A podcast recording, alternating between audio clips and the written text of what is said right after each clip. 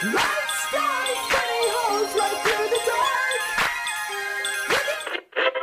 one will be able to hide who they really are. Welcome back to Doom Patrol Radio WDPR 96.3, your favorite subliminal radio station. Listen, if the Sisterhood of Dada can time travel, then they've already won. I mean, can the Doom Patrol even stop them? Tune in, tune out, drop in, and drop dead here on Doom Patrol Radio.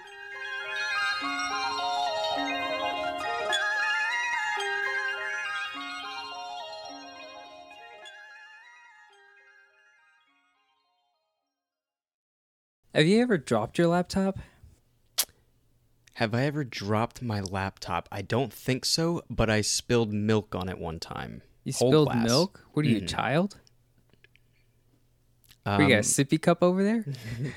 came out of my sippy cup. Just watching my Sunday morning cartoons. On my laptop, spilled my milk all over the keyboard. Um, yeah, no, I've never dropped a laptop. No. yeah, me neither. Welcome back, nobodies, to your favorite Doom Patrol podcast this side of the painting. My name is Mark, And my name is Nathan. and today we're talking about Subconscious Patrol episode 8 out of 10 for season 3. Nate, how are we feeling about today's episode? We're feeling deep. What a and and and emotional. It's a very what a roller coaster this episode was, huh? Not a dry eye in the house. Yeah. It, it, it- it definitely confirmed a lot of things for us that we've been talking about this season.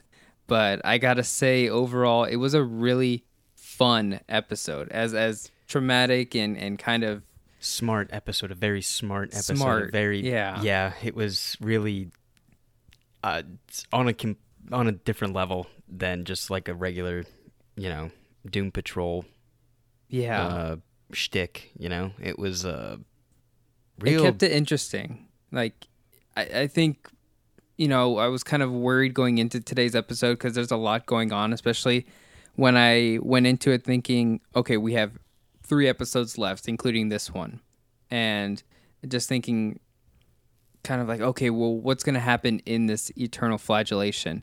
And they managed to like really keep the pacing tight and like, like I said, fun, like make it interesting in, in that way. So yeah, um, let's go ahead and give credit where credit is due. So we have Rebecca Rodriguez, who is directing today's episode. She also directed Penultimate Patrol, which is the um, uh, episode 14 from season one. So uh, right off the bat, this felt kind of like a season finale to me a bit. Like it was getting that feel when I was watching today's episode. I don't know if you felt the same way, Nate. Um, but just the the the gravity of what they were talking about in today's episode with the Yeah. characters, I felt that. I felt like this feels like we're getting close to closure here, don't you think? yeah, that's why I was saying it was deep. I mean, the uh, the the issues that were tackled in this episode and what this episode was and the entire journey through the subconscious of these characters was so deep and emotional and I mean it has all the the makings of of something that would be close to a finale but uh hey Still don't got don't episodes, yeah, right? don't jump the gun. I mean, come on. Give me a break. Give the Doom Patrol a break for sure. Um, and then writer, we have Tanya Steele, who co-wrote Sex Patrol from season two as well. One of the other really good episodes from season two, and if I remember correctly, Sex Patrol as well also had a little bit of therapy patrol, as we like to uh, use that trademark phrase, uh, where Niles Caulder and Cliff Steele were having that moment which again cliff steele goes into what his problems are you know the struggle that he's been dealing with without really getting into his subconscious. So it was really good to have tanya steele back in today's episode because it really it, they really have this this great writer who can tap into all of them and handle this uh, so well getting into each the mindset of each character um, so let's just get right into today's episode. Um, I figured the best way to, to kind of talk about this um, is it's let's start with the the story structure itself, which is dealing with Rita Farr, who has kind of come full circle uh, between the two characters of Rita Farr and Bendy. And I figured we'd talk about Rita Farr first, and then we'll get into the actual subconscious of each character. Okay. But yeah, what did you think about uh, what's going on with Rita Farr in today's episode? I um I need to watch it again just to like confirm what my thoughts and how my mind was piecing together Rita's uh, story. Um, but it's uh it, it didn't disappoint in the in the time travel uh storytelling in my opinion it wasn't Yeah. anything lame you know it wasn't something to just go back and erase time it's like you're using that device and that machine with a purpose it's mm-hmm. not just MacGuffin or or whatever you want to call it. It's not just a a thing to drive the the story forward or, or what have you. It's it's an actual tool that I believe Rita is going to use, and it's going to use it in a way that has the ability to alter things and not just you know quote fix things. You know what I mean? Yeah. Um, so I uh, it's it, like I said, it's a smart episode. It's it's using a time travel device as not something that's just like okay, let's just go fix what we done. It's no, let's use this thing to manipulate and literally do whatever you want because that's rule one of a time machine. Kind of, That's there are time no machine, rules. yeah, like yeah. You have all the answers. The answer is the time machine. You have all of the time you need. Go and use that. And Yeah. uh, this that's exactly what Rita's. I I assume what she's going to do. Um, Yeah. You know, for for good? Question mark. question mark or evil. uh, I know I, I really like how this show handles time travel. I was thinking about it the same way where uh, in the moment where Rita Farr is traveling back to the future, rim shot, uh, is is how they keep it simple with time travel. They don't and it's probably just because in pop culture, every time time travel is used in storytelling, now writers have to overthink ways on how to combat plot holes because that's what critics love to sap out is is plot holes when it comes to time travel. And it's the show doesn't try to over explain time travel. It doesn't try to like cover all the bases and being like, oh yeah, you know, the timeline looks like this and this is what's being altered and here's what's going on. Um, but this this show is just kind of like, yeah, they use the time travel to go back and they're using the time travel to go forward. And and the only thing that needs to be solved is is the is the amnesia that you kind of get as a symptom from time traveling. That's the only thing that the only MacGuffin that they were like, okay, well, for plot reasons, they're gonna forget everything and then they're gonna remember everything. That's the only thing that they introduce, but it all gets solved by the time machine, which I think the time machine's name Is is, Shipley. Shipley. That's what I. We must have had the same exact realization at the same time watching the episode, where it was like, "Oh, oh, it's just his name. It's a ship. Okay, all right, I'm okay with that." yeah, the ship's name is Shipley, and yeah, only because Rita Farr com- like spoke to the machine is how I understood. Is like, oh, the ship's name is Shipley. Mm-hmm. That went went right over our head. We never would have guessed it. I I thought we were being sneaky when we saw the subtitles, and we were like, oh, there's some like unannounced character named Shipley we haven't met. No, it's the ship. Too too simple. What? Too smart. too simple. Too, smart. Um, Simple and smart, that's for, a, for a Yeah, loop. Um, yeah. So, but the memory thing comes back to her when she goes forward in time, right? Am I misremember? Am I? Did I did I catch that wrong? I thought when she was going to the future to push herself uh, into the uh, Samuelson's death ray. That's a cool band name. Um, That is a cool. You write that one down. uh, my thought was that she had all the memories of the past and of her life lived before. She regained them going forward in time. It was like, oh yeah, totally. Right?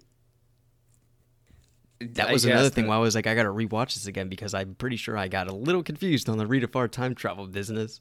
And I understand- That's what I, I want. I do the- want to be like, wait, hang on, I need to stop and rewatch this and and reread it again and all these things. Um, when it comes to time travel and stuff, because that's something that is fun and that's something to you know. There's so many different ways you can do time travel or affect time travel, all that stuff, and it's ex- even explain time travel, whatever the math and physics that are around it.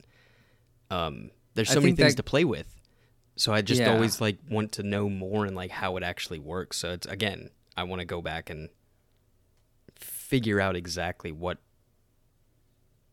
Es- yeah, especially math when the season wraps up. But my Yeah. my thought was that she regained all her memories from Shipley. before she went back in time and Oh. then all the memories Yeah. that she had 30 years of time travel and I, then but but the, the the trip to the, the side trip to the Poconos to uh, to to Codsville Resort.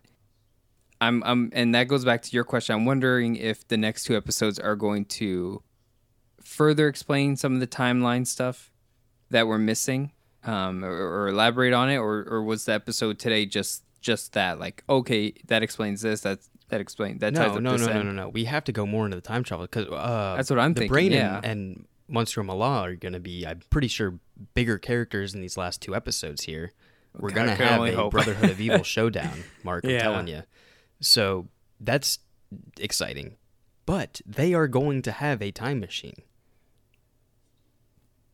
Yeah, So I don't there- know. there-. There's that's why I'm saying it's that, that that that that's why it's good. It's good time travel storytelling because I can't predict what is going to happen. Whereas everything else, even in the freaking Avengers movie, we called it six months ahead of time or whatever. It was like, okay, Yeah. I guess they're just gonna go back in time, right? Using the yeah, Ant-Man and stuff, they were so right? embarrassed to to admit it, and it's just like just admit it. It's and then the whole joke about the dude crawling up his butt and was like, maybe you maybe you should have just went and did that, huh? You know, maybe you should have just did Maybe that. the they already internet was figured right about something. They figured out the time Uh, travel stuff. Give them something that'll just really throw them for a loop. Anyway, So the uh, the, the cameo, the the bit that is Monsieur Mallah and and Brain, uh, the Brotherhood of Evil scene that happens with Madame Rouge and how Laura DeMille gets her name, the recruitment, if you will, uh, Laura being DeMille recruited gets her by, name, by the way. Yeah, being recruited by metahumans this time, right?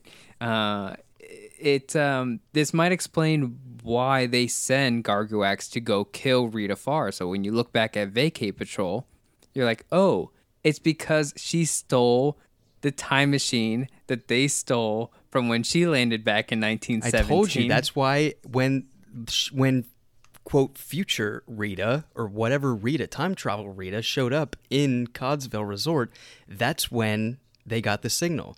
Beep beep beep beep beep. Oh, it wasn't until that that Rita from the past, the 30 years of living in 1917 to 1949, when when that Rita showed up, that's when the warning went off. So yes, you're right on that front. Um, speaking of, did you hear what the brain and or the brain called Madame Rouge? Uh, in just a little bit of a, a line of dialogue in there. the shift shaper. Nobody Demille. Oh, nobody DeMille. Uh, yeah, yeah, I did catch that. There you go. Didn't think- That's pretty neat, right? Yeah, There's just- there's the tie-in to the Mister Nobody Brotherhood of Dada, Sisterhood of Eve, Sisterhood of Dada. You know, there we go. We got it. We were asking for it, and we got it. Mark, fanfare. Hmm. It's it's only a matter of time. Connect connect all of them. I mean, I'm ready to see what happens. Like uh, the more I think about, I try not to think about it. I try not to think about what's going to happen with Brain and Monsieur Mallah and the Sisterhood of Dada, and even if we've seen the last of Mister Nobody, but they have they have a lot that they can do because they haven't really gotten rid of any villains. The only villain they got rid of uh, was Niles Caulder. it's the only one they got rid of. Um, so it's just it's just incredible. And then uh, to top it all off, um, April Bowlby as as Rita Farr to come back into today's episode as a Rita Farr who's both Bendy and Rita Farr is it, at first it was kind of scary or like intimidating, I should say. And then later on in the episode when she confronts Laura DeMille at the the attic where the Sisterhood of Dada were staying at in the ant farm, it's a little bit like it's just a really good performance by April Bowlby. But at first, it's like, oh, okay, so now she's become both characters. It's Bendy from the past and Rita Farr with the memories restored. And so now she's a combination of these two characters where there is now a, a an established rivalry with Madame Rouge. Like they've they've created what you feel in in the comic books where you go, "Oh yeah, this is the arch nemesis of Rita Farr and it's it's Madame Rouge." The show in today's episode, it does that. It does establish like, okay, this is why in the Doom Patrol, Rita Farr, you connect the dot to Madame Rouge. Like there's a rivalry here that's we've created decades of turmoil between the two. So it's really cool how they do that story wise. But then it's also intimidating when you go, okay, so it's Rita Farr who's gone through this whole uh, art endeavor, and then she's come back and, and been enlightened by the by Dadaism, and so it's it's like a it's almost like a rebus, but for Rita Farr, where she's two characters conjoined now, like in her own subconscious. Yeah, again, very deep. Um, do we know Laura's side ish yet? Do we know what the motivation is other than just her justifying her actions as being good? I think we're still waiting to see what happened with Niles Caulder and Madame Rouge. I think that might be the catalyst because we saw the notes of of back in uh, you know whatever episode it probably was Undead Patrol, where Rita Farr or I'm sorry, where Niles Caulder was saying to the Bureaucracy of Oddities that Laura DeMille was a cancer to the Institute, and in today's episode, she just hates Niles Caulder and she's joining the Brotherhood of Evil this is also still taking place in 1949, so she still has this um, deteriorating moral compass. So April Bowlby, I'm sorry, Rita Farr best explains it in the attic scene where she's saying it's it's it's your it's the feeling of powerlessness that turns good people cruel. I don't know if you've heard that quote before. Yeah. Um, but uh, it's it's no, you using that quote literally helps me understand honestly. Yeah. It, you say it as a joke, but it's it really like you could bring that back around and you can explain it in that sense, and I was like, okay, yeah, that's it right there. That's it. Yeah. So it is that, um, but but I feel like there has to be something that starts it. You know. Yeah. Like there has to be a catalyst for it. Sure, we can say, oh yeah, you know, her moral compass is deteriorating and she's she's on this this power hunger trip but what started it? What made Niles Caulder write that letter? And and where is that connection that connective tissue? And I think we're probably going to see maybe a Timothy Dalton cameo later towards the end. I'm I'm just speaking out of my own ass here, but I feel like that's what we're missing. Is we're missing a Laura DeMille and Niles Caulder and him seeing what's wrong here or maybe instigating it or maybe there's love lost like maybe maybe that's the problem that's happening here mm.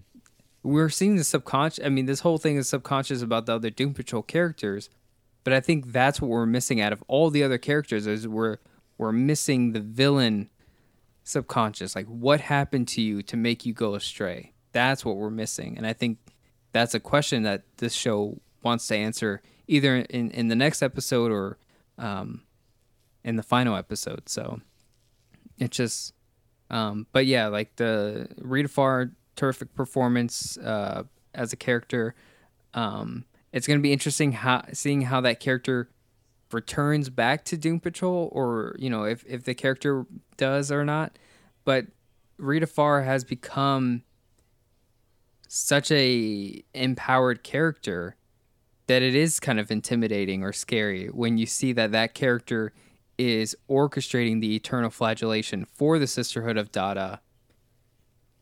And it's being used on her friends. It's being used on Larry Trainer and the other two Doom Patrol members. and like it's it's it's just interesting to see what, what that character is going to end up being like. Um, and then the attic scene was was really good. Um, I think that if just just seeing that episode, it, just that scene there, you're just like, yeah, that that's incredible performance. I mean, all acting in this entire episode was Yeah, stand up applause. Honestly, everybody. yeah, Um, but yeah, let's uh let's get into some therapy, huh?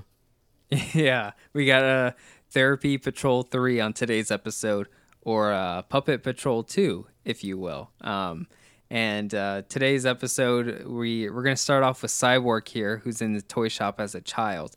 Um, this one I think spoke to me the most out of all the characters. Uh, this is something I've dealt with, and like as a young kid, when you get into like these kind of racial profiling uh, episodes, I say episodes as in a memory that happens to you, the trauma of it really does kind of straighten you out, and it can straighten you out in the wrong way. And I see this a lot happening with um, parents and and their children. Is is sometimes we try to grow them up a little too fast, and we skip what's formative of, of being a child. And Cyborg, or I'm sorry, Victor Stone getting this this Colonel Tony, not Colonel Tony, is is General Tony, played by Richard Gant, who played a colonel in Daddy Daycare. So that's where I'm getting that mixed up. Uh, I think I've seen Daddy Daycare once. uh, I only remember that because I was like, I'm pretty sure you just played a colonel before. Um, and, and yeah, Colonel Colonel Hinton or something from from Daddy Daycare. He's also in Rocky Four. Most people will be like, uh, just say Rocky Four.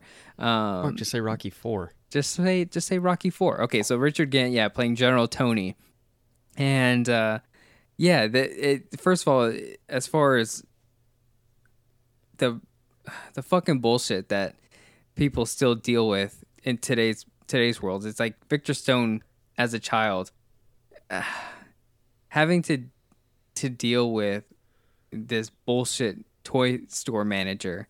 Uh, it's infuriating, but it's also very like still It's real. in the Doom Patrol.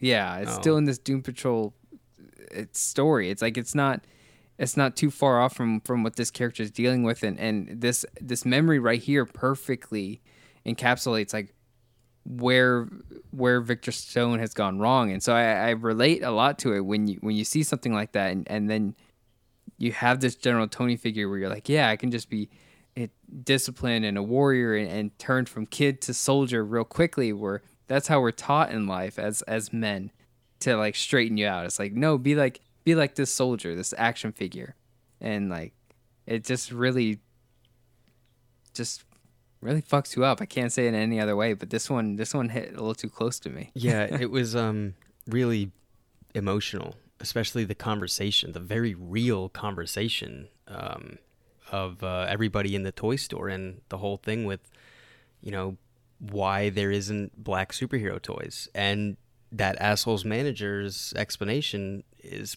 probably inlaid in some truth in the horridness of of action figure and marketing and, and, and who's buying toys and shit.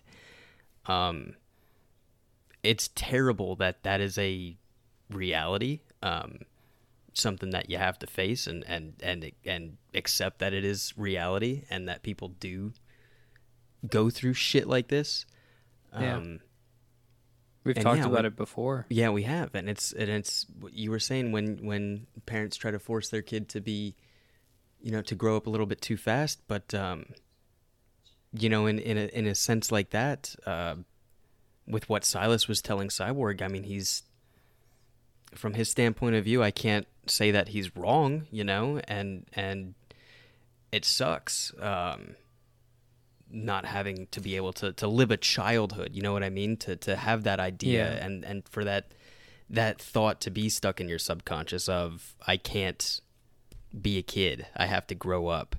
And this toy, uh, General Tony, Sergeant Tony, whatever he was, General Tony. General Tony is the role model um, that's rough, man. I was able to play with my Superman and Batman action figures. Um, and uh, when I had my GI Joe f- toys, it was more of just I don't know collectible. I didn't. They weren't. They weren't the inspiration. So that's where Yeah. it was like I can see. Uh, the Flash was my inspiration. I loved my Flash action figures, so I can see where Victor, as a child, needed to pull from. Um, but not being able to choose what that inspiration is, that's heartbreaking. Not being able Yeah. to choose a black action figure is heartbreaking. and it's what the gen- uh, what the, the, the the sales associate or I don't know if that was the manager at the toy store saying that like oh yeah we don't have black superheroes because nobody buys black superhero action figures. Um, we talked about this when we talked about why Young Justice was canceled at first by season two on Cartoon Network, and it was uh, mostly because of the demographic of, of teens that were watching the show were women um, or just not male, and they weren't buying, you know, the merchandise. They weren't buying the action figures and stuff like that. And it's it's another thing of like, well, we just don't make we don't make the action figures for for women, and then you move forward over to Wonder Woman, and then once the Wonder Woman movie, once they finally made a Wonder Woman movie, and then once they finally made merchandise for Wonder Woman, then you saw people starting to buy that, and then showing showing the studios the money. Like, look at how much money you're making now that you're actually marketing a female superhero. And then you get into things like Wonder Woman Barbies, and then you were telling me about the kid who was buying the Wonder Woman action figure, mm-hmm. and like how boys can play with Wonder Woman action figures and, and be like, this is a badass superhero, regardless of race or gender. I got two of Um, them. Yeah, and it's like, and then and then you look at what's going on with Victor, and not only is he being scolded at for being a child, he's being scolded at for being black, and so it's like, you look look at Silas Stone, who, sure you might say like, okay, well Silas isn't wrong here, yes, but he's still conformed to what has become the norm, that the social construct of like don't be too black in this store don't be too you know too much of a child you've got to act like a like an adult white male to to get at least a, a, a pass on not being killed today. Like that's so fucked up. So it's so like this fucked kill, up. killing off like your childhood killing off like your black e- ethnicity and then and and you can slot that in with any other race especially asians dealing with a lot of just general racism in in in america. Um um latino or you know just any type of hispanic or latino latinx um however you want to um represent yourself. But it's it's just like it's just to remove that from yourself is is what this country is asking for you just to just to get a pass. And it's it's it's it still happens today. It's always happening today because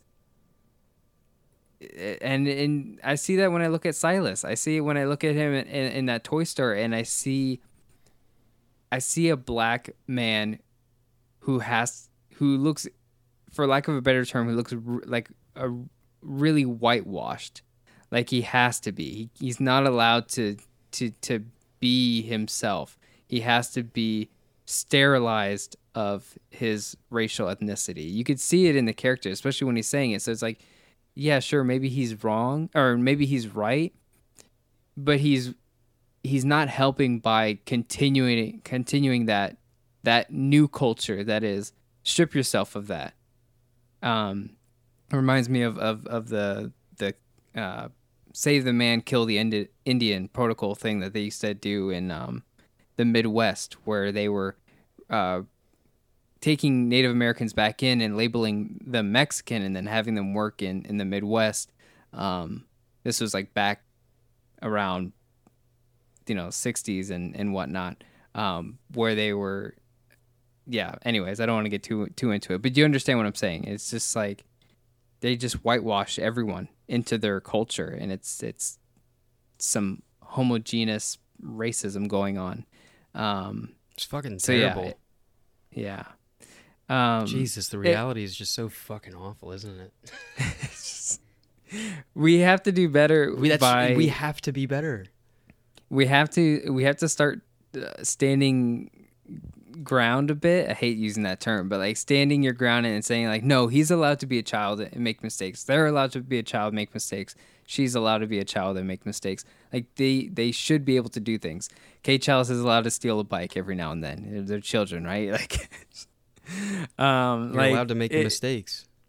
you have to be able to make mistakes and not and not be condemned for your culture. That's a that's a that's a that's a huge line. You know, it's one thing to be a child and be like, "Hey, you fucked up, clean up this mess." Like you can sift through the toys, but don't be making no pile like that. That's fine. But to be like, okay, we have to treat you differently because you're a black child.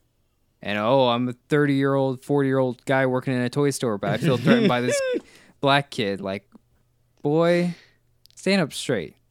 Don't be talking to me like You're that. not wrong. The amount of guff I would get from the motherfuckers at KB Toys. I gotta find them. Me at the the EB games. These all the games you got as I play on the GameCube demo.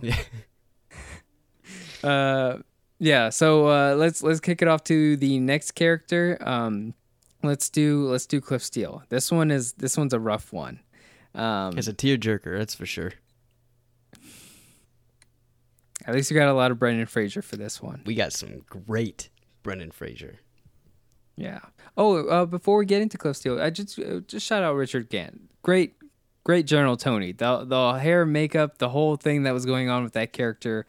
Uh, i love that character. You want to talk about like just heartwarming characters? That general tony His movements at his arms, where there would be points of articulation, was very soldier, Yeah. very action figure soldier. It was great. The everything The he was doing was look- such a like a great yeah. performance and he delivered some of the best lines in, in today's t- today's episode just i loved everything about that character i loved everything that that character had to say to others the way he addressed other characters and just the words of wisdom he was trying to give victor stone at the end before he disappeared it was really good. I really did enjoy that.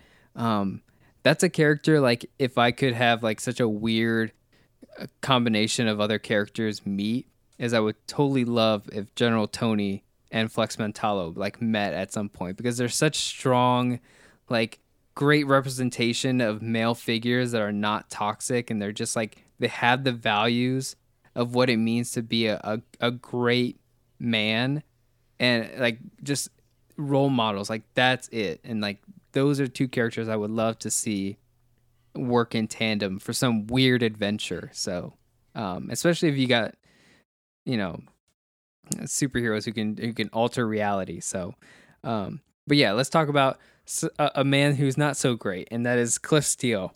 And you know we we get the context. Um we've I, we've talked about it before but yeah cliff steele being this this dopium dopamine like king uh it, it's it's it's bittersweet because first of all you're like yeah brendan fraser we're gonna have a great time here. It's you know it's it's it's it's riley shanahan and and and, and brendan fraser in the same room. You have the robot man and and cliff steele talking to each other he's delivering lines it's it's great to see him throughout the entire episode and then it's just bitter because it's like you are the worst one as far as like getting any sort of progress in your life. We thought you were on the right track, but I I don't know. if- stubborn. I don't know how he's going to turn it around. Hmm. You know, he says he's dying in in in today's episode is I don't know if is is the character going to get saved before the character just bites the dust? I don't know. I'm so I'm kind of worried about the character. I think he's in it for the long haul. Um, it's possible that we're going to see a uh, another gimmick to prolong the inevitable. Um, I don't. I think there's got to be a, a cure or something. There's got to be something to to to help the Parkinsons. Um, but I'm still looking forward to a uh, a Robot Man 2.0. Uh, you know Yeah. fiasco or or what have you. But um, I think the right track for Cliff is is you know self realization. Exactly what he did in that garage in his in his daughter's garage. Um, you know, but that that comes with you know that that's due to what uh, your your subconscious telling you off, uh, shame, you know, um, fear for for screwing up again or what have you, um, fear for for messing up again. That's what I just said. Fear for even doing the right thing because you don't know what the right thing would be. I guess. Um, He just yeah, he's he's really lacking.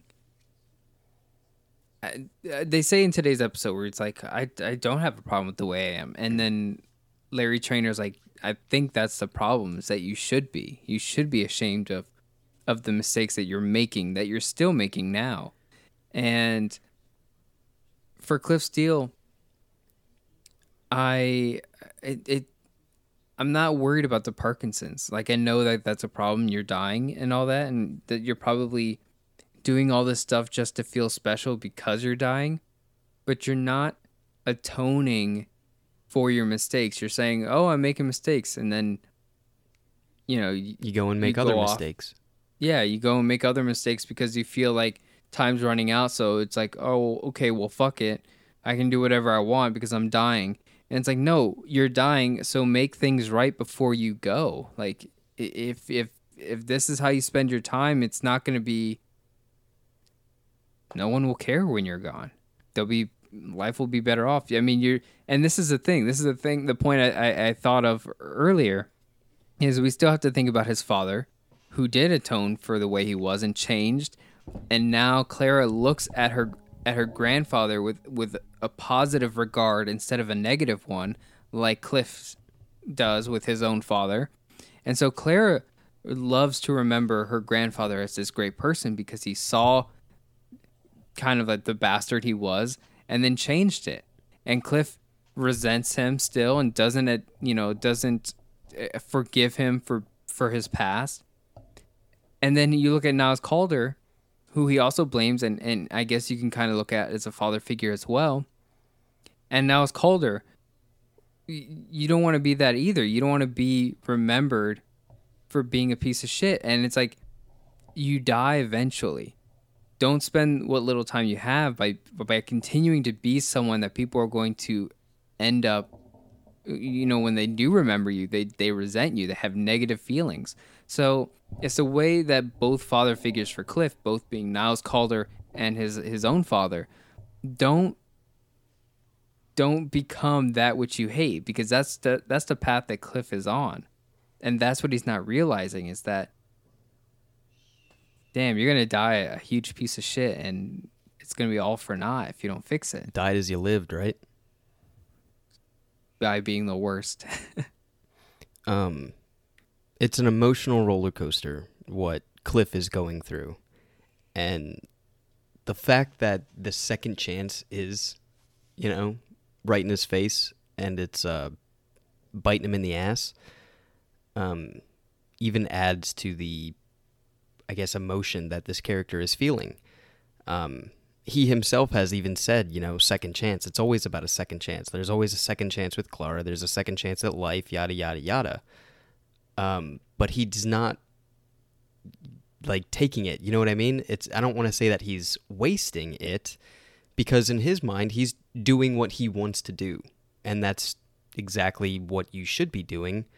Um, but you're not making right by you're you're not being a better person with that second chance.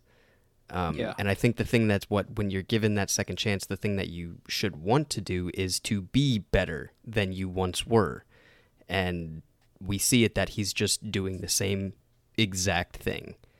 He's got the second chance with Rory and with Clara, Clara, and uh, he's just stealing money and looking at webcam babes. Yeah, it's it's really upsetting. It, it's it, you have a second chance and you're you're doing it all again because you just you feel ent- Because there's that other- to spend it all. yeah. and and there's just another problem in your life problems aren't going to go away you know um his first problem was what having a kid and he couldn't enjoy being a, a rock star race car driver with with with all the blow and strippers and stuff and now his problem his second problem is dying and he's doing the same exact thing when he f- faces a problem just relapsing. yeah hard like real hard Mm-hmm. um he's gotta gotta be better Yeah, I, that, that's what I'm hoping. Is that I'm hoping he he changes because like the, now you see it with with Clara because in, in in the next couple episodes it'll be Clara being like, no, you can't can't be around me, you can't be around Rory, and meanwhile she still admires his father, her grandfather, and it's like, look at that, look at that, and, then there's your proof that you you you're you're still not right. Like here she is in high regard of of your father, and you hate him for being a piece of shit, but you're the one who's who's banned from seeing her child. Like that's the proof right there. You have to change who you are. She's she has to be the catalyst for him seeing what's wrong with him and doing something better. Like that's it's awful. It's awful the the situation he's in and I'm really hoping that that that's what changes. Um and then it, it was it was a a crazy dichotomy with with Crazy Jane um where she is a child abused by a father where he is the the kind of piece of shit father and they don't touch uh this as much as they do in season 1 where they had Jane patrol and everything going on with Cliff Steele and Crazy Jane but yeah we we have Kay Challis in, in today's episode as the subconscious and they do this whole puppet patrol thing with the different personalities. It's great. It's it's amazing to see that in the show. the sesame street Um, yeah, thing. it was really really fun. Um, you a muppets fan I caught the. Are you asking me? Am I? i'm a asking Muppets you fan? are you a muppets fan Nate? How long have we been friends? i know but tell the people Oh, I know. I listen. Don't get me started on some Jim Henson stuff. Okay, mm-hmm. I do love it. Mhm. Um, Mm-hmm. big avenue q yeah. guy huh Yeah, big, big, big Muppets fan. Um, still waiting on them to renew that Dark Crystal show. But anyways, um, oh yeah you did watch all that dark crystal It's so good. Anyways, uh, the Puppet Patrol stuff that happens in today's episode is is is a, is a lot of fun. I even caught the hairy bit with the lamb, and I was like, "Oh, it's Harry! It's it's, it's the lamb." How are they asking this question? Like we all remember this lamb from from the well from season two, um, but um, the real kicker of the episode is is this confession that Kay Challis makes to Crazy Jane about not wanting her around. That was the part that shocked me because I understand the other personas being like, "Oh, okay, it's time for them to to to disappear, to go away, to close off their station from from the Interstate 8 Driver 8 train, um, the underground." To ask for Crazy Jane to to die. That part really sucked. That part uh, emotionally was like, damn, that's very upsetting. How did you feel about this one? brought tears to my eyes Yeah. um heavy realization heavy realization that's uh something that we talked about many moons ago about the uh probably the inevitable inevitable um healing of Kay Challis That's a good way to put it. because that's what it is. I mean, that's exactly what it it is, the right? story is. That's what it's supposed to be. That's what the personas are supposed to do. It's it's a tool. It's a healing mechanism. You know, um, they're serving their purpose.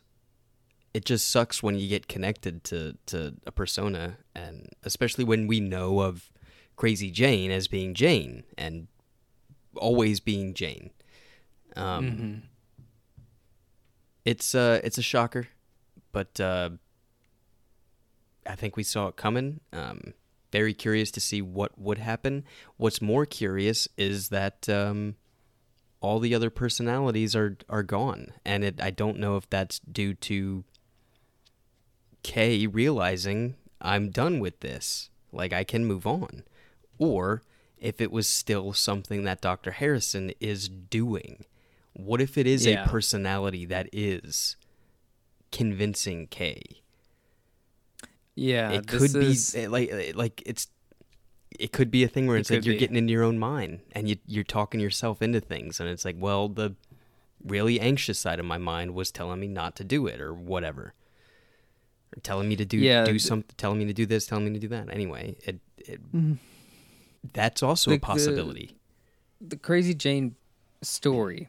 When when we look at the Grant Morrison run of Doom Patrol, uh, she has a or they in in the, in the comics they have a big part in the painting that stole Paris, dealing with what their version of the eternal flagellation was the fifth horseman of of destruction uh, of the apocalypse, and then at the end of Grant Morrison's Doom Patrol, there was a a ending for Crazy Jane.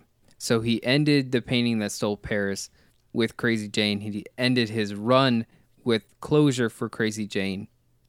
If this show does kind of do the same thing, it will end with the conclusion of Crazy Jane and keep the other Doom Patrol characters. Well, not sure about Victor Stone yet. We'll have to get into that character too next episode. But uh, we could see the end of Crazy Jane as Kay Challis heals. Um, but then there's also that question of what Dr. Harrison was referring to when Dr. Harrison said, uh, you know, um, Crazy Jane left the Puppet Patrol uh, Underground Avenue Sesame Street bit. And Pretty Polly was like, oh, Crazy Jane always leaves us with this mess. And then Dr. Harrison was like, no, never again. Never again is she to leave us.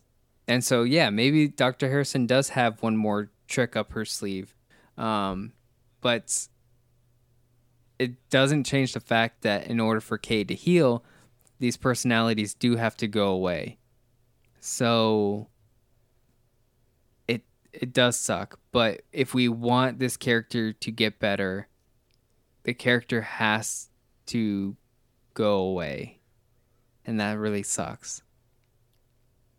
And I'm hoping I don't know. Somehow it's just it, it kind of ends the same way Grant Morrison ended it where Kay Challis is is well, not in the way Grant Morrison ended it, but in in a way where Danny is involved again and Kay Challis is is whole, she's healed, she's she's she's progressing as one entity.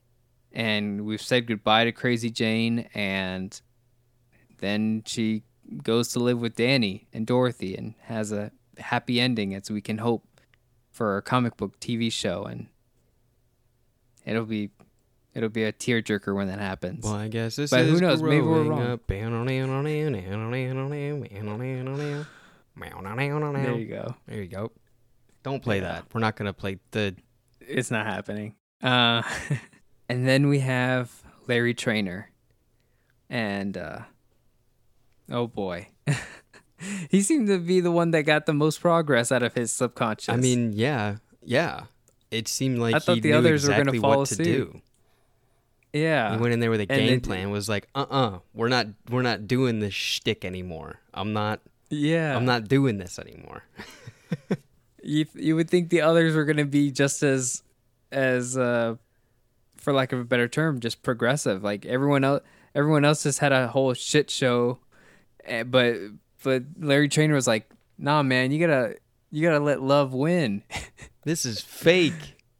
we got to get out of here, yo. Yeah, go find that space worm and love it with all your heart. Which was really cute. I loved seeing that. Just nurturing that little space amoeba. Great movie. Um but uh it's uh yeah. Larry Trainer uh, everything that happens with with his mother at that church boy, that was that goes in line with with the Victor Stone thing at the toy shop. That is upsetting. That that to me was like, oh, I I loathe this woman. Mm-hmm. I don't care if it's your mother, Larry. That that shit why do people say that? Why do people say I'm a god we're God fearing Christians or what what is with that? What is with you in this Because he's scary, Old- man. That Old guy's Testament ooh, bullshit. Scary. it's we're God fearing citizens. Is that a good thing? You need to get out of here I with know, that right? nonsense. Like when when did that like take the turn? It was like, wait, I'm supposed to like I thought this dude was like a good guy, huh? I yeah, thought this guy was a was a cool dad. That's what his son was Cool. telling me. I thought they were. I thought he was a cool dad, like one of them dads that becomes a friend. You know? Yeah, and- Nah, and that's- uh-uh. that's When his kid turned it's like- 33, he went out. He was like, "You got your own problems, kid. You are. This is out of my bag." it's there's nothing wrong. Like Larry Trainer could still co- continue being a Christian, but it's like when you put the whole like we're God fearing citizens, and you know you you have to make sure that you uphold my tradition of, of righteousness. Like, what are you going on about? You're you're the reason you make this religion so uh, like intolerable because of people like you just like with this toxicity. I, I, you said that Larry could keep his uh religion, I guess, or his stay Christian or whatever. I think Yeah, yeah, he see- could. He could. I think. I think it's better. the The term would I think would fit. The term that fits better is you can keep your faith. Um. But like as like in terms of like whatever that community is, uh, you know, fuck all to them because they're Yeah, apparently the community you know, is what's out- toxic. uh, outcasting you, and why do you want to try to be accepted by a group of people that are not happy with you? keep whatever faith like, you want to keep. I mean, that's all your own. Do your own thing, but like, don't I'm try, not to to make it. please other people, Yeah. especially the crazy people. I'm not trying to make it like a let's dog on Christianity. Um, oh yeah, no, I I'm not. think that. yeah i'm not you know but um for those who are and I, I have plenty of friends who are and it's like hell yeah you guys you guys are great rep- representations of your religion and everything. Um, and larry trainer could still be that. And i'm not trying to dog on on christianity. I'm talking about the toxic community that that any community uh, whether it's religion or not whether you know it's uh, any any caveat of any community or dare I say fandom. It's like you know, Larry Trainer, yeah, he's gay. And and what? He you don't think he can just be a, a man of God as well and gay? Like it's it's just one of those things where where she where she starts saying all this hot keywords of, of righteousness and God fearing and uh, don't you know, don't ruin my life with your choices. And it's like, this is his fucking wedding, my guy. Like, you need to sit the fuck down. Mm. And it, you know, it's just, they're making it worse. It's so bad. Um, I think it's important to uh, to remember that the uh, the whole point of that was for Larry to say the thing that he wished he could say, um, and he, he didn't want to did. get married. Oh, What oh, I'm sorry. No, no, you're right. I was, I mean, to tell his mother exactly who. Exactly. And I think Yeah, that's yeah. like a I don't know, that was just a feel good moment cuz it's like if you know, you you have the chance to do that thing that you wanted to do and you know didn't go through with it at the time, but now uh saying these things to your mother and being proud of who you are is it's got to be empowering on on levels, you know, but levels that I don't understand. Um, but it's got to be incredible. I don't know to just have that like thought and have that feeling. If if if you could, let's think about this like literal.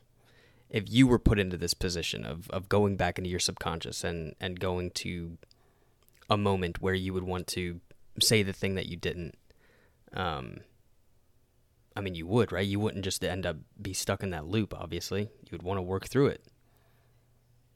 Um, so Yeah. I, I think that's just another way of showing the incredible growth of Negative Man and Larry Trainer, especially even from the first season that we saw of this character. Yeah, I, I, I, Larry handled it the best, and I and I do agree with you. Um, and I even, it's crazy that we're seeing this in this DC TV show. Did you think of Loki at all when you saw this? No, why? You didn't think of the the Loki bit because they do the in Loki they um they do they have the similar subconscious part where they sentence Loki into kind of like this repeating loop of time where he deals with um uh I can I don't remember all the Thor character names but uh the The slapstick uh, one where where Lady Sif was coming and hitting him in the, in the in the in the balls. yes it, Civ that's yeah Okay. Civ S I F Lady Sif. S Y Civ Sif. S I F F. Right. or SYF. If you're a Marvel fan, you let us know. but uh, yeah, but that's the same thing. That was a subconscious memory of something he regretted, right? And then they they repeat the process over and over again until he eventually atones for his shame.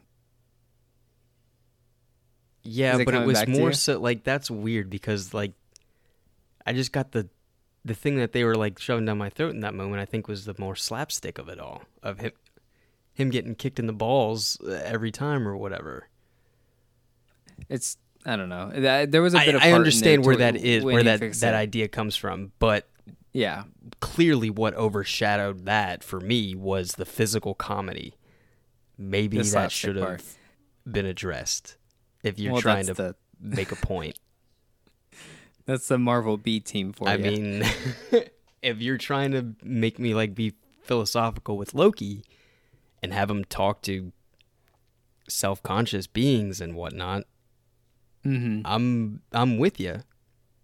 But uh, Yeah. don't make the whole thing about slapstick. I guess I'm a sucker for slapstick. I'm gonna laugh at it. So And you know, the the more I think about it, the more those those three Marvel shows, WandaVision, uh, Falcon and Winter Soldier, and and Loki, you kind of get all those same themes in in Doom Patrol as is. Like all the all the characters in Doom Patrol, we we've seen just how great this show is, and then you look at those Marvel shows, and they they individualize those those miniseries to be each one, and they have huge budgets and whatnot, and that's cool and all. But Doom Patrol, I mean, this is why we got into it back when we read the comic books. Is is is all this good stuff that's in there, and so that's why when I start to watch those Marvel shows, I do kind of think like, oh yeah, there's I get what they're going for as far as like themes and and morals and and and the takeaway of it all and it's great to get that but then when they do the marvel thing that is like okay now choreography time here's the It's action. like, uh, here's the cool. yeah and, th- and that's we talk about it in doom patrol where it's like yeah there's no action in this episode at all and that's fine we don't need superheroes to, to do that i don't need to see I don't need a big super punch. I don't need like a, a litany Yeah. of, of powers and whatnot. Yeah. I need compelling storytelling that has characters that I know and love. Um, yeah I mean, yeah, right. Like there was no fight scene between Madame Rouge and Rita Farr. There's not like that doesn't happen in today's episode. When they when they address each other in, in the attic, like that doesn't happen. That's excellent. And, And- I mean, if it was a, yeah. if it was a cartoon, it would be Madame Rouge getting all, you know, wiggly or whatever, liquefied, and Yeah. you know, big old, uh, big Rita Farr s- stomping on. Th- I don't know, whatever the, whatever you would do in a big old. you Yeah, know, but they don't see- yeah, they don't- You don't need They don't get like that. You get the exact opposite. Rita tries to use her powers, and it's like, I well, you you got me because you you used your powers and you turned into something that, you know, clearly gave me pause. You turned into Malcolm, which has a sentimental effect, and it's like, yeah. bingo bango, superpowers out the window. Don't even need them right now. Like, Yeah. this is this is bigger than a superpower fight. This is a this is a fight of your mind and hearts. I love it. So good. Today's episode just it it was so tight. It was such a good, just fun episode for what they needed to get through with these characters. And yeah, when I was watching it, everything was just being confirmed in our minds that we've been talking about throughout this show. And they did it in such a good way that uh, you know I was going into today's episode. You know, I wasn't having having the best day, but once I started to watch today's episode, I was really just like, "Wow, this is really keeping it interesting." And and yeah, I'm. It, it just always finds a way to get me excited for the next episode. So, um, overall, just had a really good time with this episode. This is going to be one of those things I I love to rewatch when I when I do rewatch Mhm. season three. The Uh, once powerhouse all wrapped acting, up. I mean, if you can remember that when they were in that little uh, blanket fort, Matt Bomer and Brendan Fraser acting together was something else. Yeah, that was something else. the whole cast was in there. yeah, Riley Shanahan, Matthew Zook, uh, Brendan Fraser, Larry, uh, Matt Bomer. Uh, yeah, just crazy. Uh, Diane Guerrero, and and it's just just amazing. Just and what an incredible blanket fort. Let's let's shout out to the blanket fort design team. I could Whoever never. designed the, I could the never. blanket fort. Get them a, a an Emmy for for set design for a blanket fort Honestly, they i mean sure they had a they had to go against the the standard that was made by community but uh you know great on you great looking blanket are you part of the Blanket Fort Association or something like that? yeah i'm part of the facebook group The blanket- you should get in on Blanket it. Fort, Fort, the Blanket Blanket, Fort Fort Association. No, hang on, the Blanket. blanket fort facebook foundation Now The it sounds like you're trying to get money. i'm trying to come up with more f's all right there's only one social media i know that has an f Hey, there's only going to be one in the future, baby. Meta. We're gonna be meta. that's awful that's like a dc comic social media site I really meta hope in like ten years someone listens to this and be like, "What the fuck?" Meta. It's like a, the social media for meta or dating app for meta humans. That sounds awful. Let's wrap up the show. if you guys enjoyed everything you heard, you can find us on all social media at Radio Doom Patrol, Facebook, Twitter. Find us on there if you enjoyed today's episode. Leave us a positive review on whatever podcast app you listen to us on. Uh, Apple Podcast, probably the most prominent one, but any any and all, just let us know how you're doing. Let us know about what you thought about today's episode or any other uh, episodes you guys are catching up on. Um, and without further ado, DJ, please take it away.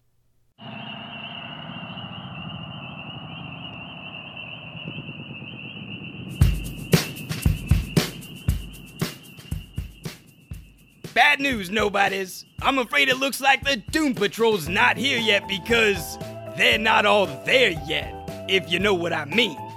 I guess you could say the Doom Patrol is in a retrograde.